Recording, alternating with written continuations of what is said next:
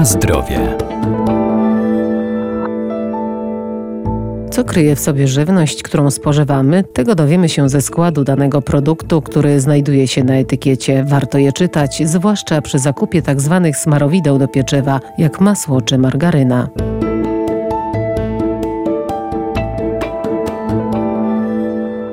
Margaryna jest emulsją rafinowanych tłuszczów jadalnych z wodą i mlekiem. Dodawane do niej są również substancje smakowe, zapachowe, witaminowe, emulgujące i konserwujące. Ma zarówno swoich zwolenników, jak i przeciwników. Margaryna jest tłuszczem, można powiedzieć, takim syntetycznym. Został on wyprodukowany w przemyśle chemicznym, tłuszczowym, na drodze chemicznego utwardzenia, a dokładniej uwodornienia kwasów nienasyconych w olejach roślinnych. Profesor Radosław Kowalski, Wydział Nauk o Żywności i Biotechnologii Uniwersytetu Przyrodniczego w Lublinie. Ale jednocześnie proces utwardzania prowadzi do powstania wielu substancji, które naturalnie nie występują w tym tłuszczu i w związku z tym może budzić nasze wątpliwości, jeżeli chodzi o cechy prozdrowotne. Raczej to, co nie występuje naturalnie w przyrodzie, nie jest dla naszego organizmu dobre. Niektóre badania potwierdzają właśnie szkodliwość na przykład powstających w procesie utwardzania niekorzystnych kwasów trans. Kwasy trans tłuszczowe charakteryzują się właśnie większą zawartością fazy stałej w stosunku do kwasów cis, więc technologicznie one są bardziej korzystne, ale badania wskazują, że kwasy trans powodują także obniżenie dobrego cholesterolu. Na zdrowie.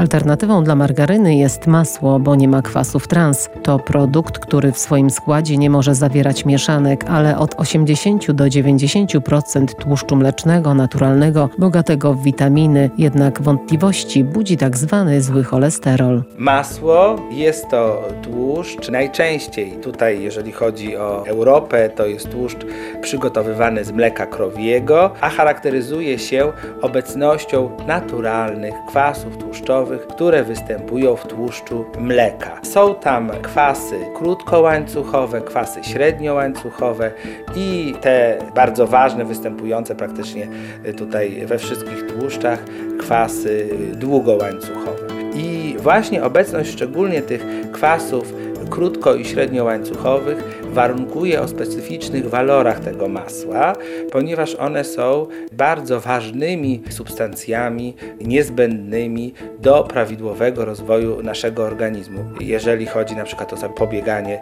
procesów nowotworowych, zmian zachodzących na nabłonku jelit, zmian takich niekorzystnych, także ten tłuszcz ma tutaj potwierdzone swoje walory y, prozdrowotne. Oczywiście i bogactwo witamin, też on jest bardzo dobrze przyswajalny przez nasz organizm.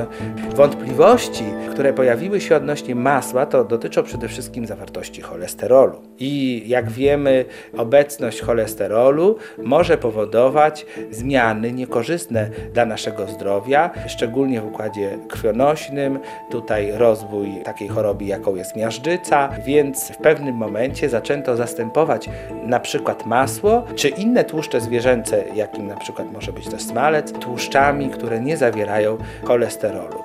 Masło ponadto zawiera znaczący udział kwasów nasyconych i też niebezpieczeństwo tych kwasów było dyktowane tym, że kwasy nasycone podwyższają poziom złego cholesterolu, ale też należy zaznaczyć, że jednocześnie podwyższają poziom cholesterolu dobrego.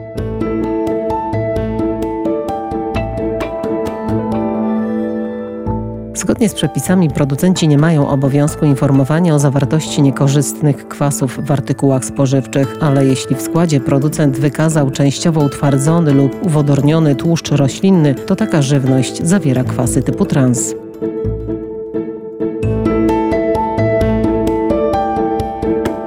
Na zdrowie.